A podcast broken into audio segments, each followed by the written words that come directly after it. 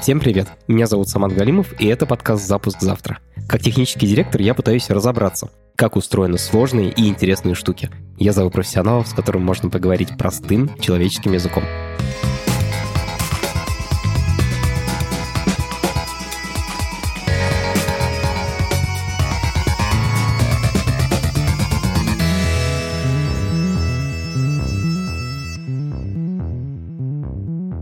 Сегодня мы будем говорить об МРТ – магнитно-резонансной томографии. Это очень серьезное медицинское исследование, с которым вы, может быть, сталкивались или слышали о нем, или видели в кино. Такой огромный белый бублик, в который засовывают человека, и потом получают какие-то картинки внутренностей. Может показаться, что оно не сильно отличается, например, от рентгена. На самом деле общего там довольно мало. И есть всего несколько компаний в мире, которые умеют производить современные МРТ-сканеры. Вот почему это так сложно, какие там есть технологии, мы разберемся сегодня вместе с гостем нашего эпизода, ученым-медиком, работающим с томографом. Это подкаст студии «Либо-либо», и мы его сделали вместе с сервисом онлайн-образования Яндекс Практикум.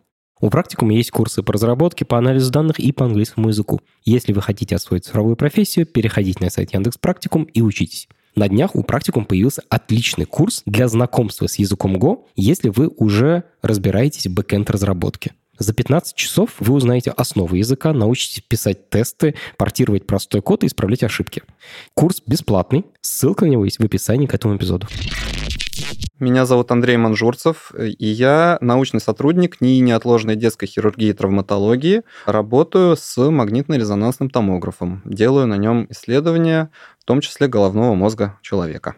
Зачем делают МРТ? МРТ делают для визуализации мягких тканей в организме потому что другие методы, такие как классический рентген или компьютерная томография, они в большей степени нацелены на либо костные повреждения, либо на э, визуализацию легких, потому что по данным МРТ как раз-таки легкие мы видим достаточно плохо.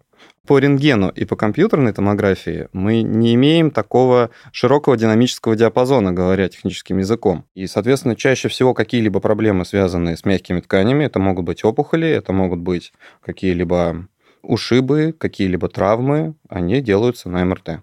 То есть мы можем легко отличить на изображении, где у нас, скажем, мышечная ткань, а где жировая ткань, где у нас печень, а где почка. Вот в таком ключе. То есть это мышцы и внутренние органы? В том числе мышцы, в том числе внутренние органы. При этом все равно это также и кости, потому что нужна мультимодальная визуализация при лечении. Это как бы золотой стандарт, что мы хотим увидеть э, как можно больше, если это необходимо. Поэтому МРТ достаточно универсален, но все зависит от клинической задачи. Вау, хорошо. А как выглядит результат МРТ? А, смотря что мы называем результатом МРТ. В конечном счете это заключение врача, потому что МРТ – это изображение, которое описывают специально обученные люди, это врачи-рентгенологи. А, а в целом изображение МРТ – это чаще всего черно-белое изображение, обладающее достаточно широкими возможностями по модификации контраста. Чаще всего выдается э, пациенту диск или даже можно скинуть на флешку зачастую изображение с программой для просмотра, в которой он может сам открыть э, картинки и посмотреть на них, в том числе покрутить яркость, контраст, увидеть те или иные ткани, увидеть повреждения, возможно, даже, если повезет, а, или не повезет, опять же. Ты вот говоришь то, что это черно-белое изображение, а я почему-то, когда говорят МРТ, представляю себе вот эту картинку, когда врач может дергать ползунок, и показываются слои изображений, типа слои мозга, например, или еще какое-нибудь место? Конечно, да. Это черно-белое трехмерное изображение. Просто чаще всего врачи его рассматривают не как трехмерную структуру в каком-то автокаде, а именно как набор двухмерных изображений, которые называются срезами.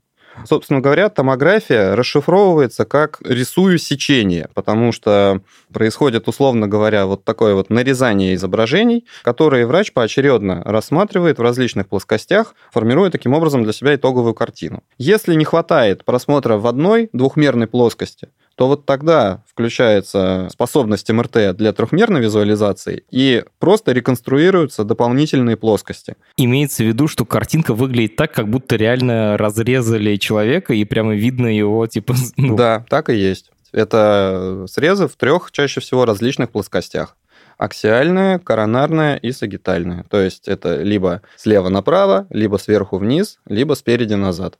Окей. Теперь хочу разобраться, как э, устроен МРТ изнутри. Вот я хочу опереться на то, что все, думаю, знают, как устроен рентген. Есть излучатель, есть приемник, это может быть пластина там или компьютер. Поток лучей рентгеновских, он просвечивает мягкие ткани, а в кости их задерживает, поэтому получается картинка. Угу. Чем просвечивает МРТ? Все-таки надо начать с того, что это принципиально отличается от рентгена. Здесь э, как такового просвечивания даже нет. Во-первых, что такое МРТ? МРТ – это большой магнит.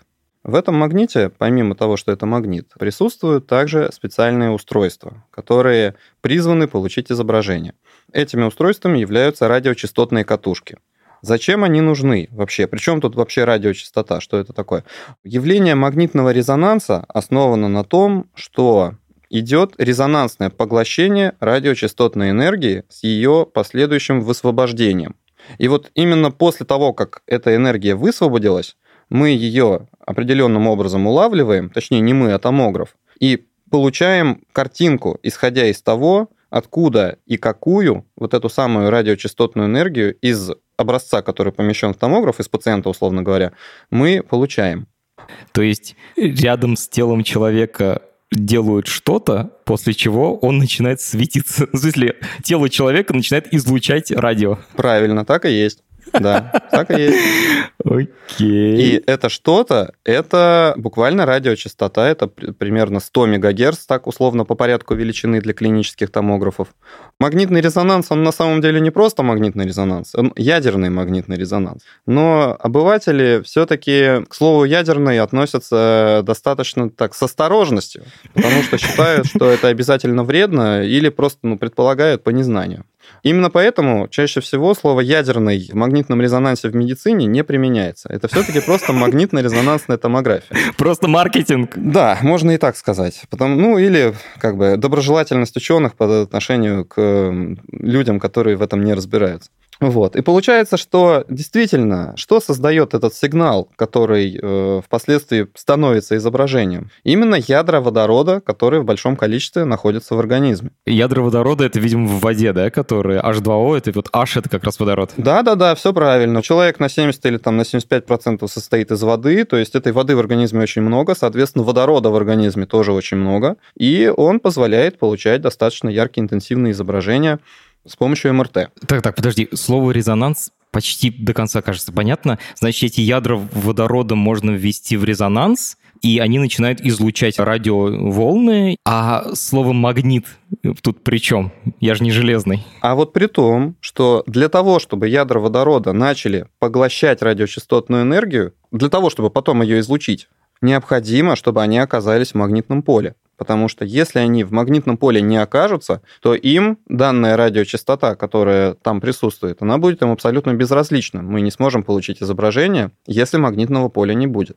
Если есть магнитное поле, определенной величины, то тогда те ядра водорода, которые содержатся в организме, будут способны воспринимать радиочастотное поле, то есть э, радиочастотную передачу определенной частоты. Именно эта частота будет являться резонансной для данного магнитного поля. Именно поэтому это магнитно-резонансная томография. Слушай, вот про магнит очень интересно. Я все представляю такой, у меня в детстве было много игрушек, из подшипников мы их вытаскивали, такие черненькие круглые магниты. Такой магнит там стоит или что-то другое?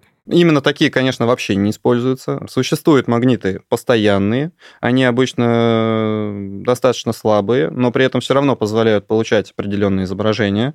И существуют магниты сверхпроводящие, которые позволяют создать достаточно сильное магнитное поле, увеличив таким образом сигнал, который мы можем от э, пациента получить. Сверхпроводящие – это когда металл находится при температуре минус 200 с чем-то градусов, близко к абсолютному нулю, и в этот момент он приобретает магические свойства. Это, конечно, не магическое, это физическое свойство, но э, так оно и есть. Он приобретает свойство, которое является очень резким снижением его сопротивления, а значит, возникает очень большой ток.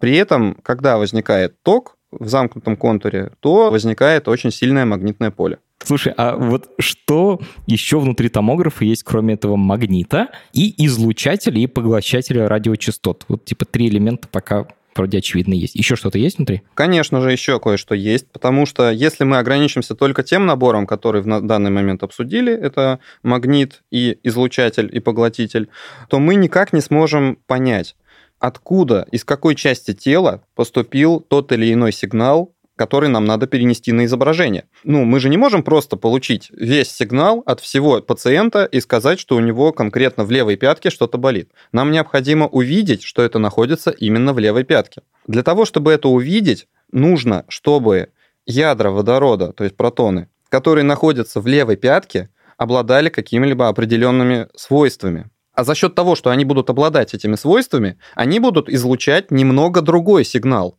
а не такой, как во всем остальном организме.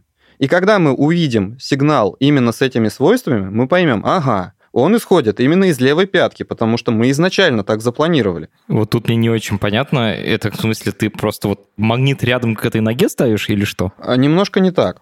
Считается в нашем условном настоящем эксперименте, что у нас в магните находится весь пациент сразу. И он находится в однородном, одинаковом магнитном поле, и, соответственно, без дополнительных приспособлений он весь будет излучать одинаково и поглощать одинаково. Но мы изначально должны создать определенные условия, при которых будет разница от того, что излучается из пятки, и того, что излучается, условно говоря, из головы. И мы изначально знаем, какие это свойства, и мы знаем, откуда мы должны получить определенный сигнал. Это нужно задавать изначально с помощью дополнительных технических средств. И этими средствами являются градиентные катушки. Воу-воу-воу. Что? Градиентные катушки — это элементы, которые модифицируют магнитное поле вдоль определенного направления. То есть изначально у нас есть постоянное магнитное поле магнита. Мы считаем, что оно полностью однородно на всем протяжении вот этой вот бочки, в которую помещается пациент. Но для того, чтобы, опять же, понять, идет у нас сигнал из головы или из пятки, мы это магнитное поле немножко изменяем. И, соответственно, с изменением величины магнитного поля меняется частота магнитного резонанса. В голове она становится чуть-чуть больше, а в пятке она становится чуть-чуть меньше. Разные частоты начинают действовать на разные части тела. Правильно. И облучая образец радиочастотой которая чуть-чуть больше, мы заранее знаем, что получим сигнал именно от головы. Это понятно. Это прямо как будто с фонариком светишь, типа сначала на одно место, потом на другое место. Правильно. Потом, облучая образец частотой чуть-чуть меньше, мы заранее знаем, что получим сигнал на сей раз уже от пятки. Прикольно. Именно так работает градиентная катушка. Чем более избирательным градиентная катушка, тем больше разрешения картинки, скорее всего все-таки разрешение, оно больше зависит от того факта, что сигнал ядерного магнитного резонанса, он все-таки достаточно слабый. И гораздо большую роль в данном случае играет величина магнитного поля. Чем сильнее магнитное поле, тем сильнее дребезжат водородики, и тем больше мы их чувствуем. Да, можно так сказать, да. Когда через рентген просвечивают, да, приемник — это пластина. Вот тут радиочастоты, они тоже, именно приемник, он тоже большой плоский, нет же, это же антенна. То есть у тебя получается точка излучатель, точка приемник, как из этого можно получить картинку вообще? Дело в том, что это все-таки не совсем точки. Достаточно большое искусство делать вот эти радиочастотные катушки для МРТ, и передатчик находится в той же бочке, бочке где магнит, и именно оттуда происходит облучение пациента. А вот приемник чаще всего придвигается к пациенту как можно ближе. Именно поэтому, например, при сканировании головы голова помещается в этакий скафандр или маску Дарта Вейдера, как это многие называют. А, именно в ней находятся антенны, причем не одна, а в больших количествах, для того, чтобы увеличить сигнал, который получается зарегистрировать из пациента. А, и ты можешь еще понимать, какая антенна словила этот сигнал, Правильно, мощнее, да. слабее, и поэтому получать картинку. Да, так и Вау. есть. То есть, если какая-то антенна ближе, она получает больше сигнал, если дальше, то меньший. А, более того, вот это большое количество антенн, оно позволяет ускорять исследование потому что существуют технологии, которые позволяют использовать сигналы от различных антенн одновременно. В общем, тоже не будем вдаваться, но факт остается фактом, что антенн достаточно много вокруг э, пациента, который помещен в магнит. Слушай, надо просуммировать, ты меня поправь, если я что-то неправильно понял. Помещаем человека в очень сильное магнитное поле В этот момент э, у него внутри ядра водорода, они становятся чувствительны, восприимчивы к определенным радиосигналам. Примерно как у нас Wi-Fi точка, ставим рядом, скорее всего, довольно мощный излучатель, который фигачит эти радиоволны в нужной частоте, резонансной частоте этих ядер. Они начинают дребезжать, и отдавать энергию. Человек начинает светиться буквально просто не светом, а другой радиочастотой, другой волной. Становится таким передатчиком. И у нас есть приемник, который считывает то, что передает тело человека, и благодаря вот этим радиоволнам формирует картинку. Плюс еще есть хитрая технология для того, чтобы разные части тела светились разными цветами. Ну, буквально просто не в видимом спектре, а в радиоспектре. Правильно. Ууу. Так, реально magic. Окей, вот у нас появилась куча фотографий человека в разных разрезах, буквально как будто нарезанным тонким слоем человек. Как с этими данными потом работают врачи? Дальше врач сравнивает различные изображения из тех, что получены, смотрит, как какой-то объект выглядит на одном, как какой-то объект на другом изображении, и по итогам вот этого анализа он э, делает свое заключение о том, есть ли какая-то патология, или же все в порядке наоборот. Ну и, конечно же, в настоящее время развиваются технологии машинного обучения, в том числе на данных изображениях, потому что их получается достаточно много, и можно обучить нейросеть э, самостоятельно выискивать какие-либо проблемы. Как выглядит больная ткань на МРТ? Эта ткань будет контрастна относительно другой ткани. Она будет просто бросаться в глаза за счет того, что есть нормальная структура, однородная структура ткани, и посреди нее какое-то достаточно яркое неровное пятно. Например, вот так такое может быть. А, но бывает э, и такая ситуация, когда, например, либо на ранней стадии заболевания, когда опухоль еще маленькая, это все гораздо менее заметно. В этом случае уже есть риск э, пропустить данную находку, не заметить ее. Для того, чтобы ее заметить, ну то есть шансы ее заметить существенно повышаются при использовании контрастного вещества. Погоди, типа есть контрастные вещества, которые не поглощаются раком или наоборот поглощаются сильно раковыми тканями? Дело в том, что контрастное вещество чаще всего вводится в кровоток, а опухолевая ткань, она, опять же, чаще всего очень интенсивно снабжается кровью в ней достаточно много сосудов. Нифига себе. Именно поэтому контрастное вещество активно накапливается именно в каких-то новообразованиях, в опухолях. Ничего себе! Типа раковые клетки, они типа много хотят жрать, и именно на этом мы их и ловим. Да, это их задача. Они очень активно растут, им нужно много энергии, а за счет этого им нужно много крови, то есть которая приносит им питательные вещества. И когда контрастное вещество попадает в них, ну, принцип контраста, он одинаков в данном случае, что в КТ, что в МРТ. Контрастное вещество активно накапливается именно в этих тканях, и лучше визуализируется, чем окружающие ткани. Очень круто. То, что нам мешает, нам поможет. Ты говорил, что и врачи смотрят на это глазами. Как в этом можно использовать машинное обучение? Люди что, достаточно похожи друг на друга, так чтобы машина могла отличить, когда там есть что-то необычное? Да, так и есть. Существуют атласы нормальной анатомии человека, существуют атласы патологических состояний, Собственно говоря, люди ведь учатся именно по этим атласам. Они не могут увидеть сразу все типы заболеваний, находясь определенное количество дней на обучении. Они смотрят в книгу, видят там определенную картину, характерную для определенного заболевания, и потом, встретив ее в реальной жизни, вспомнят о том, что это такое. То есть мы обучаем нейросети врачей. Так и есть, конечно. Все обучение это обучение нейросетей, в данном случае это врачи. Именно поэтому машинное обучение тоже возможно использовать, потому что точно так же можно обучить машину распознавать э, определенные отклонения от стандартной анатомии. Ага, то есть загружаем много картинок того здоровых тканей, много фотографий, ну или там снимков МРТ болезней, и машина начинает говорить, это похоже на болезнь, это похоже на здоровое. Да, так, идея именно в этом. Скажи, а насколько машинное обучение сейчас лучше или хуже, чем врач определяет э, опухоли, например? С машинным обучением, как мне кажется, основная проблема именно в частности каждой из задач, которая перед ней ставится. Потому что нет никакого смысла просто научить машину находить какое-либо отклонение. Нам же самое главное понять, что это за отклонение, для того, чтобы правильно его лечить. И опытный врач в настоящий момент, на данном этапе развития науки, он сделает это гораздо лучше. И я думаю, что так продлится еще достаточно долго, потому что достаточно длительный и сложный процесс вот этого обучения идет. Данных не хватает или в чем проблема? Да, данных не хватает, потому что эти данные получать очень сложно. Существует множество каких-то технических трудностей в том числе, потому что не на каждом томографе можно идеально получить все изображения.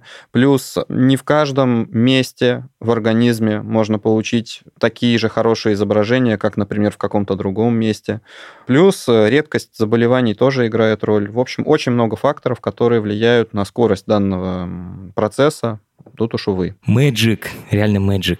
Скажи, пожалуйста, а эти картинки, они всегда ЧБ или можно их в цвет раскрасить, раз мы умеем отличать разные состояния вещества? Да, в некоторых режимах действительно подкраска, она позволяет увидеть больше. То есть стандартное изображение врач привык э, действительно смотреть в черно-белом исполнении, скажем так. Но существуют такие типы изображений, например, перфузионные карты. Это карта того, как ткань кровоснабжается, условно говоря. И вот именно там яркость дополняет информацию, которую мы имеем. Чем она больше, тем больше определенный участок снабжается кровью. В данном случае вот это вот раскрашивание, оно играет уже дополнительную информационную роль, а не просто для красоты или для облегчения восприятия. А теперь минутка рекламы. Я хочу вам рассказать о новом подкасте студии «Либо-либо». Он называется «Любить нельзя воспитывать». Ну, в общем, запятую поставьте сами. Ведет его известный педагог Дима Зицер. Там он отвечает на сложные вопросы о родительстве. В общем, горячо рекомендую. Ссылка на этот подкаст есть в описании к этому эпизоду. А мы, значит, сначала с тобой обсудили то, как вообще это в принципе работает, потом обсудили, как этим пользуются врачи, какая в этом цель. Теперь хочу про производство этих машин поговорить, потому что, учитывая то, как, на каких технологиях это работает, наверное, это какой-то ад. Насколько сложно произвести аппарат МРТ? Ну, вот мы сейчас, конечно, живем уже в 21 веке достаточно давно. И сейчас я понимаю, что это уже не настолько сложно, с одной стороны.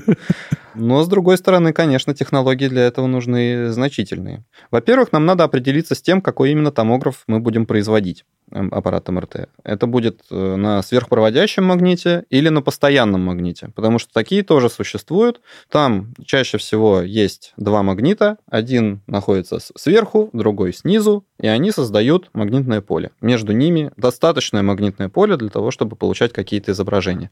Произвести данный томограф, конечно, будет гораздо проще, чем какой-либо сложный со сверхпроводящей системой для того, чтобы там все поддерживалось при сверхнизких температурах. Это будет, конечно, гораздо сложнее. Вспомним еще раз. Значит, нужно очень мощный магнит, излучатель электромагнитного поля радио, приемник радио и какая-то штука, которая будет менять магнитное поле в разных частях человека для того, чтобы частота у них менялась. Минимум 4 штуки. Итак, про магнит. Ты сказал, что бывают постоянные магниты, а бывают сверхпроводящие. Прости, пожалуйста, сверхпроводящее состояние вещества — это типа минус 200 с чем-то градусов.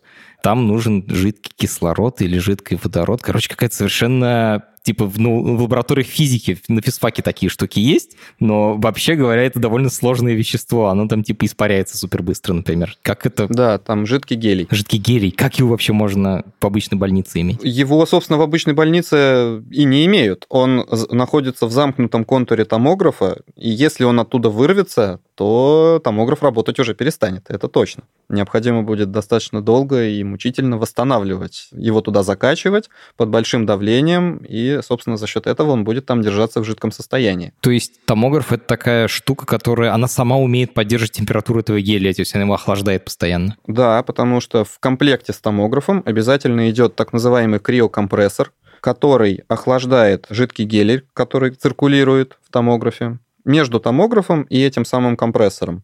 И пока он работает, у нас все в порядке, можно сканировать. Обалдеть вообще. Ты приходишь тебе фотографии делать, а там типа рядом жидкий гелий. А постоянные магниты? Это прямо реально магнитики такие, которые маленькие, сильненькие, Неодимовые, мне кажется, они называются. Это магнитище.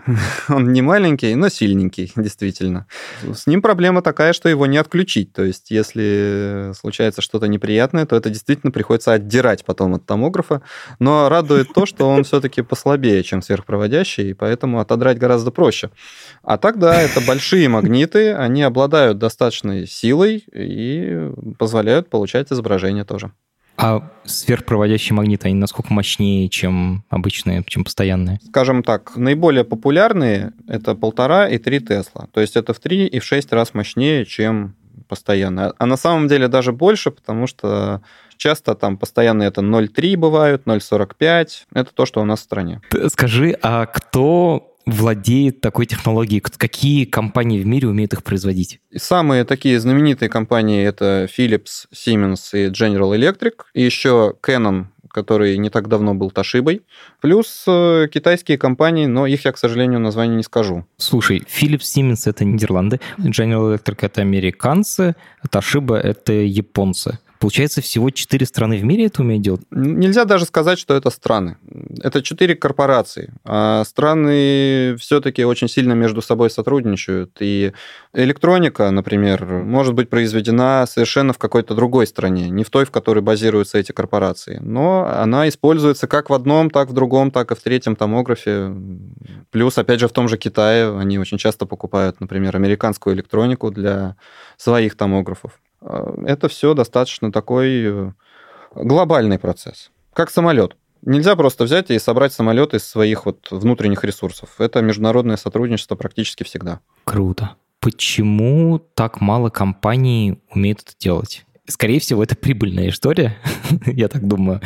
Почему всего четыре компании? Все-таки это очень сложный процесс, действительно. И он требует значительных исследований, помимо того, что необходимо научиться создавать, необходимо также уметь это развивать. Поэтому это очень-очень сложно. Это требует колоссальных э, инвестиций, это требует колоссального знания. То есть ученые со всего мира работают в этом направлении – действительно очень обширная сфера. Насколько это уже такое ремесло, в смысле, приведу аналогию, автомобиль там в конце 19 века, это был реально R&D, как бы, там их два человека в мире умели делать автомобили. И очень радовались этому. Сейчас автомобиль — это такая, скорее, промышленная штука. Там исследования, конечно, есть, когда производят новый автомобиль, там огромное количество исследований. Но вот условно москвич собрать, это типа не rocket science. Это конвейерная штуковина. Как с МРТ? Насколько это поточная история, а насколько это искусство? Мне кажется, в том, что касается собирать уже какие-то готовые решения, уже разработанные, это действительно может считаться поточным искусством в случае соблюдения контроля качества. Если технология отработана, то это берешь и собираешь. Главное контролировать качество и точность. А если надо разработать что-то новое, то это state of art. То есть это действительно очень круто. Сколько стоит такая сложная штуковина? Мне кажется, я тебя спросил, как у автолюбителя. Сколько стоит автомобиль? Это, это было бы проще, гораздо проще ответить. Действительно. Конечно. Потому что для того, чтобы знать, сколько стоит эта штука, надо заниматься закупками этой штуки. Типа ты даже на открытом рынке, скорее всего, не узнаешь цены. Нет. А. Это действительно очень момент сложный. А порядок цен? Хотя бы просто порядок. Ну, в смысле, это типа 10 тысяч долларов, 100 тысяч долларов, миллион. Это 100, миллион, 100 тысяч евро, условно, или долларов. Я когда гуглил, тоже было типа от сотни тысяч до миллионов долларов. И я точно слышал в новостях, что это типа миллионы рублей, когда покупаются в российские больницы. Это точно, да. От чего зависит цена аппарата? В первую очередь от технологий, а во-вторых, от производства потому что если там применены какие-либо, опять же, современные технологии, которые позволяют получить то же самое, но более, так скажем, компактно или более надежно, то это тоже будет дороже. Ну и комплектация, конечно. То есть помимо технологий, которые использованы, там это программное обеспечение или еще чего-то подобное, это еще и набор антенн, которые используются для получения изображений. А это третья, так скажем, статья расходов. Потому что мы, например, не можем взять колено и применить к нему антенны, которые созданы для исследования головы. Необходимо купить катушку, то есть эти самые антенны, которые будут получать сигнал именно из колена, если мы хотим получить качественное изображение. Это потому, что у колена форма физически другая, или потому, что у него внутри вещества, ну, ткани другие? В первую очередь, потому что другая форма. Угу. Потому что нужно, чтобы это колено при сканировании поддерживалось в определенном положении. Нужно, чтобы оно было как можно более хорошо облеплено антеннами вокруг себя. Это позволит увеличить сигнал и улучшить картинку. Окей. А, Андрей, мне очень интересно про развитие этой технологии. Опять же, если взять пример автомобилей, автомобили долгое время не особо развивались. Они становились более экономичными, но, в принципе, там с 90-х немного еще изменилось, хотя они стали гораздо более безопасными. А теперь вот появились электрические автомобили. Такой новый шаг вперед. А что в МРТ? Насколько эта технология продолжает развиваться? Продолжает развиваться очень интенсивно. Пор изобретаются новые методики получения изображений. Опять же, новые катушки, новые технологии внедряются. Поэтому в данном случае в сравнении с автомобилями э, развитие идет очень бурно. Я помню, когда в телефонах камеры каждый год становились разительно лучше. Теперь примерно уже пофиг. Они достаточно хорошие, мегапиксели там, может, и меняются, но на самом деле фотки уже нормальные. На каком этапе развития сейчас находится МРТ? Действительно сложный вопрос, потому что в МРТ пока что нельзя ожидать, что улучшение будет поверхностным, скажем так. То есть это не тот случай, как со смартфонами теперь. Все-таки внезапно действительно может произвести, произойти какой-то такой значительный э, научный скачок, который в МРТ моментально перейдет в практический скачок. Ага. То есть это не новый цвет корпуса, а именно может принципиально поменяться методика? Нет, ни в, ни в коем случае нет. Ага. А что, какие вообще есть проблемы или то, куда растет МРТ? Типа какие области исследования сейчас актуальны? Помимо клинических задач, которые можно решать фактически с помощью стандартного МРТ, существует э, ограниченный ряд клинических задач, которые действительно раньше невозможно было даже с помощью МРТ решить. В качестве примера сразу, сразу же остановлюсь на фокальной кортикальной дисплазии. Это такое заболевание, которое в головном мозге вызывает эпилепсию.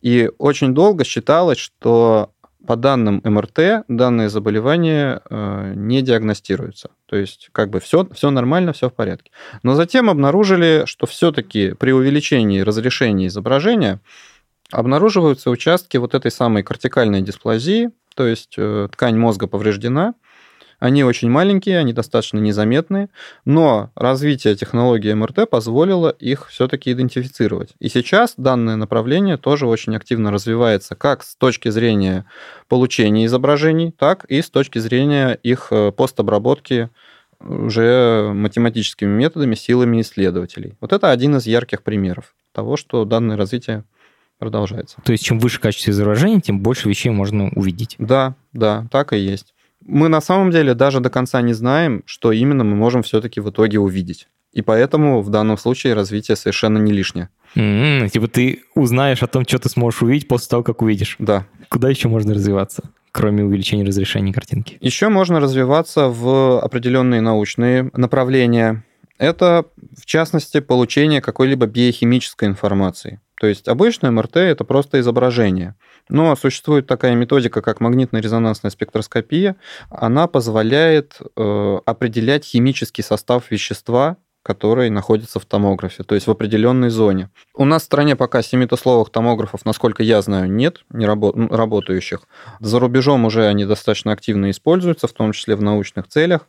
И в данном случае, чем больше поле, тем гораздо более точную информацию можно получать. Это может быть полезно при дифференциации каких-то опухолей. То есть, если опухоль А, у нее есть определенное вещество, а опухоль Б, у нее данного вещества нет. И увидеть, есть ли это вещество или нет, можно с помощью магнитно-резонансной спектроскопии. Не делая вот эти пункции, не делая, типа, не, не теребя человека внутри. В идеале, конечно, да. Но пока что это Пока приходится делать пункции, пока это все научные исследования, нельзя просто так вот отбросить старые методики диагностики. Но в целом, да, э, к этому стремятся. Офигеть. То есть в пределе это может быть даже так, типа наркотики можно будет проверять таким образом.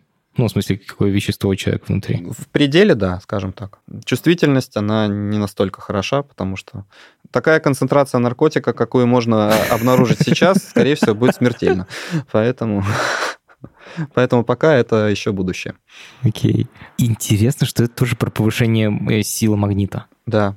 Так, что еще может быть? Ты сказал про увеличение разрешения, про химический состав вещества. И, конечно же, ускорение, потому что, в принципе, проведение МРТ достаточно длительная процедура, надо достаточно долго лежать неподвижно, от 10 до часа минут, что может быть трудно детям, что требует наркоза для детей, там, скажем, до 4 до 5 лет, как минимум, а то и до 7 иногда.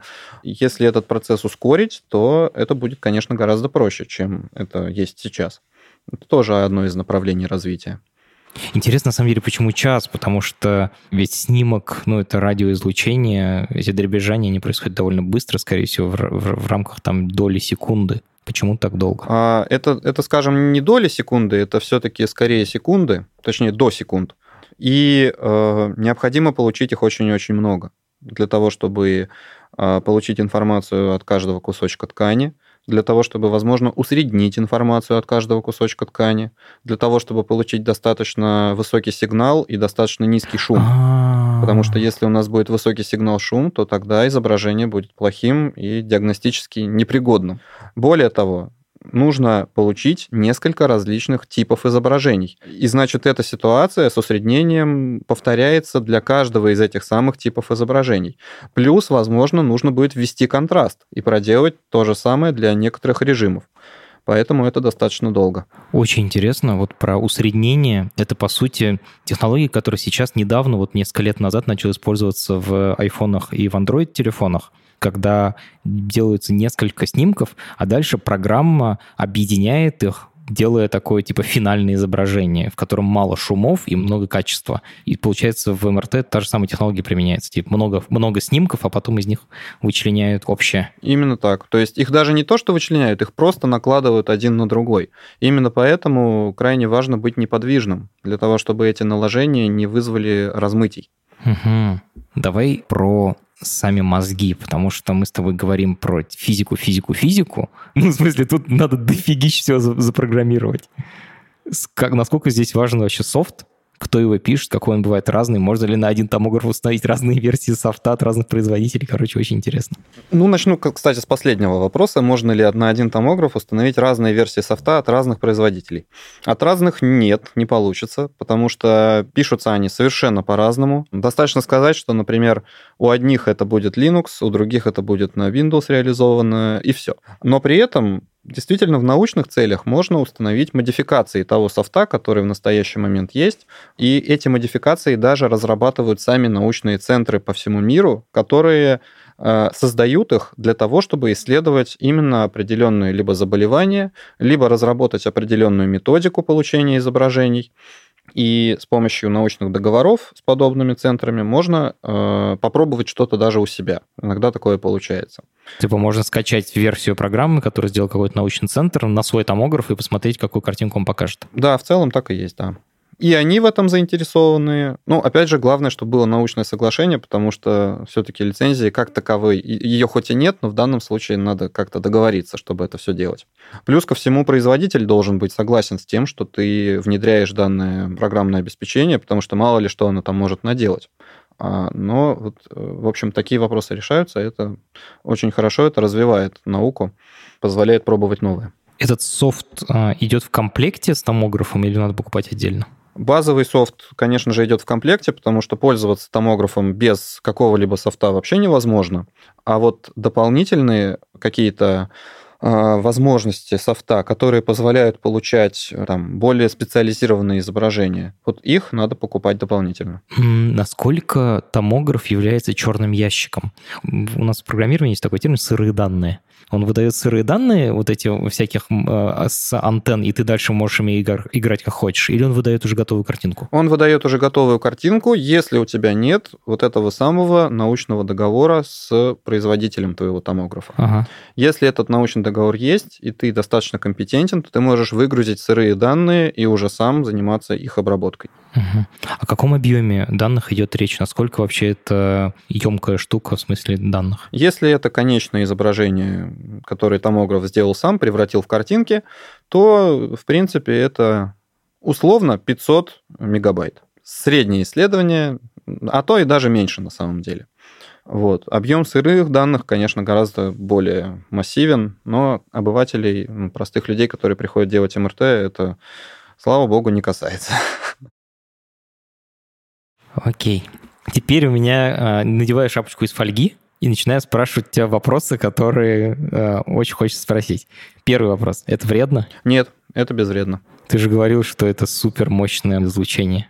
Ну, в смысле, магнит очень мощный стоит рядом с тобой. Магнит мощный, но ничего страшного в этом нет. Возле магнита мощного можно стоять, сидеть, пить чай. Ничего страшного не будет. Окей. А как часто вообще можно подвергать тело этому излучению? Как часто можно делать МРТ? Ну, исходя из того, что оно безвредно, постоянно. Мне кажется, что ты в заговоре с этим производителем этих МРТ. Нет, к сожалению, нет. Люди все одинаково э, реагируют на магнитное поле? Ну, то есть зависит ли в этом исследовании что-то от пациента, или все одинаково реагируют на эту процедуру? С точки зрения физики, именно самого процесса получения изображения не зависит. Потому что если пациент, условно говоря, стандартный, без каких-то видимо, имплантов металлических и прочих деталей, то это просто будет получение изображения и все. А, то есть это типа вода есть вода? Да, вода есть вода, ткань человека есть ткань человека, она в МРТ обладает определенными свойствами. А вот с точки зрения именно какого-то субъективного восприятия, то бывает разница, потому что некоторые люди чуть более чувствительны к магнитному полю, у них э, возникают определенные ощущения, некоторые чуть менее чувствительны. Плюс э, в МРТ все-таки используются достаточно мощные радиочастоты, то есть именно мощность излучения достаточно велика. Некоторые люди это тоже ощущают в виде каких-то покалываний в разных частях тела, иногда в некоторых режимах. А, то есть это исключительно вот такие субъективные моменты, которые на изображение не влияют. Я ни разу не слышал, и за всю мою карьеру тоже конкретно не сталкивался с какими-то проблемами, которые могли бы быть этим вызваны. Офигеть, а вот это легкое головокружение и все вот это, откуда оно вообще берется? Человек же не железный, его же не притягивает. Я могу быть не точен, но мне кажется, что все-таки связано это может быть с э, воздействием магнитного поля на спины, э, на протоны, которые содержатся в крови.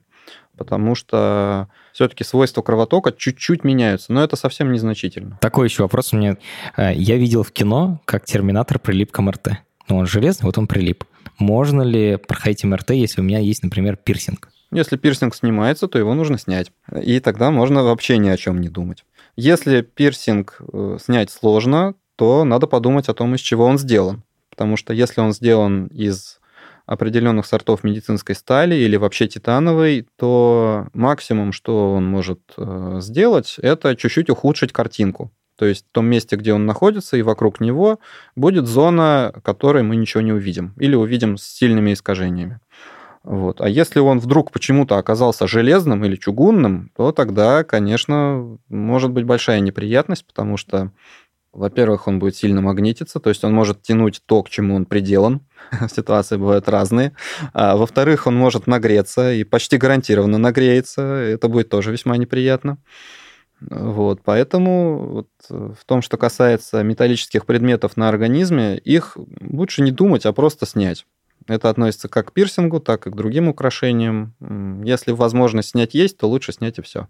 А ты сталкивался с тем, что не было возможности снять? Ну, нельзя, например, снять зубные импланты. Да-да-да. В целом, кроме того, как получается небольшое темное пятно на изображении, ни у самого пациента не было никаких негативных ощущений, ну и нет, в принципе. И в целом ничего особо страшного в этом нет.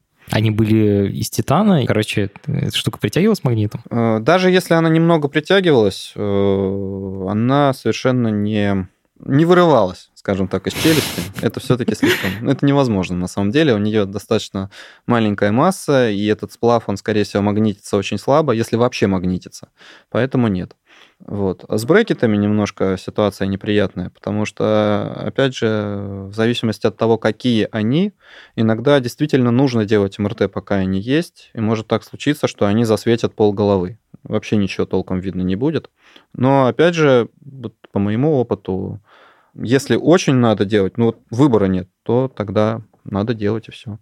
А что с кардиостимуляторами? Потому что они же там точно, точно есть металлические элементы. Нельзя по-моему, нет технологий, которые бы позволили делать МРТ с кардиостимулятором.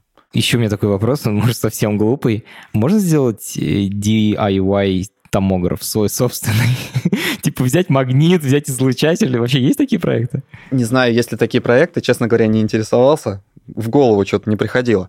Но, по идее, можно. Главное добыть действительно мощный магнит, потому что если он будет слабым, то точно кроме шума получить ничего не удастся. Понятно. Шаг номер один – найти магнит.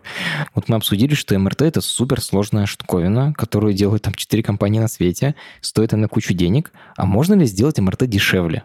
Как-то радикально упростить всю эту схему? Радикально упростить можно, есть такие технологии. Они в первую очередь основаны на уменьшении количества гелия, который циркулирует в этой самой замкнутой системе для создания сверхпроводимости. То есть в данном случае у нас из стоимости вычтется сопутствующее оборудование, которое нужно для того, чтобы большой объем гелия циркулировал по этой бочке и создавал там магнитное поле. У компании Philips, насколько я знаю, есть такой томограф, они э, его уже даже продают. В нем вместо 200 где-то литров гелия, которые обычно есть, в нем 7 литров гелия. И они замкнуты Нифига внутри. Себе. Они никуда оттуда не деваются. А, и это, конечно, существенно удешевляет э, работу томографа, его, так скажем, подготовку, его наладку, установку. Это все вот в таком ключе работает. Причем это сверхпроводящий тоже магнит э, с напряженностью поля полтора Тесла. Так что да, есть такая возможность.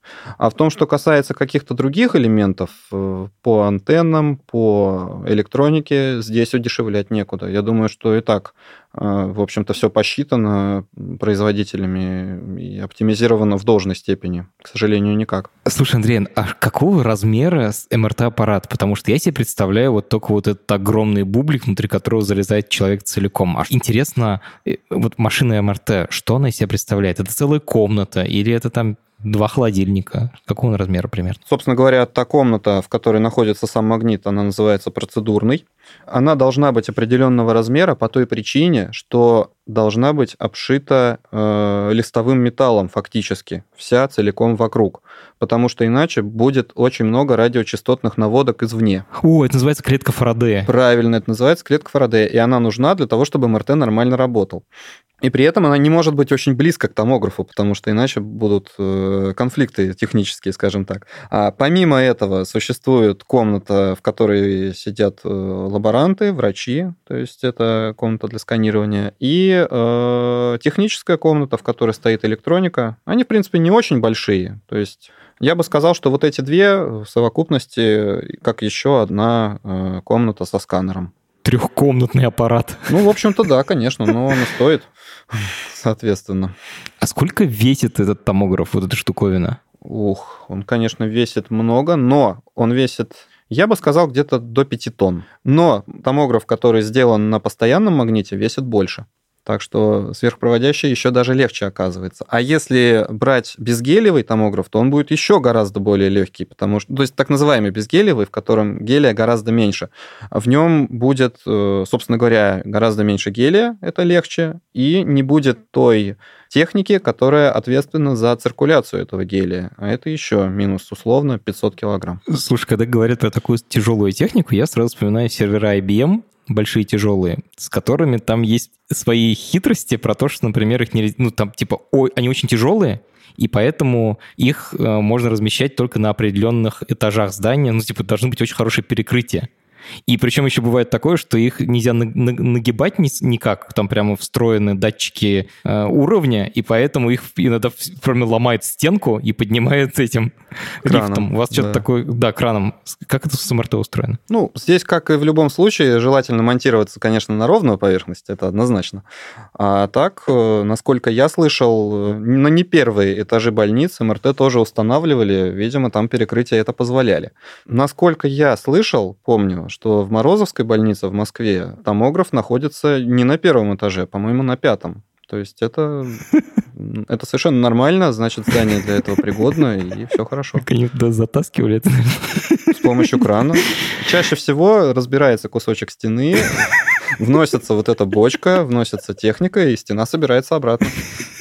И это и на первом этаже тоже приходится делать, потому что обычно в дверные проемы томограф не проходит. О, господи, вот эта техника. Настоящая техника, та, для которой надо разобрать стену. Точно. И, или вокруг нее построить уже больницу. Такое тоже бывает? Ну, не то чтобы такое бывает. Все-таки иногда МРТ строят в отдельном корпусе, который для МРТ построен. И на этапе проектирования можно спланировать, что когда строить. Вау! У меня есть финальный вопрос, который я задаю всем гостям. Что стоит посмотреть или почитать, чтобы узнать про МРТ? На Ютубе есть видео, конечно же. Раньше можно было по дизлайкам оценить. Теперь, конечно, уже посложнее. Да. Вот. А так есть достаточно простая, популярным языком написанная книжка Эверта Блинка про магнитно-резонансную томографию. Как она называется? Так и называется «Основы магнитно-резонансной томографии». Э, автор Эверт Блинк. По-моему, других книг он не писал, так что найти будет легко. Ссылку на него мы положим в описании к этому эпизоду. В общем-то и все. Э, спасибо тебе большое, что нашел время. Тебе тоже большое спасибо, было очень интересно пообщаться. Это подкаст студии «Либо-либо», и мы его сделали вместе с сервисом онлайн-образования Яндекс Практикум. Над подкастом работали редакторка Маша Агличева, продюсерка Настя Медведева, звукорежиссерка Нина Мамотина – за джингл спасибо Алексею Зеленскому.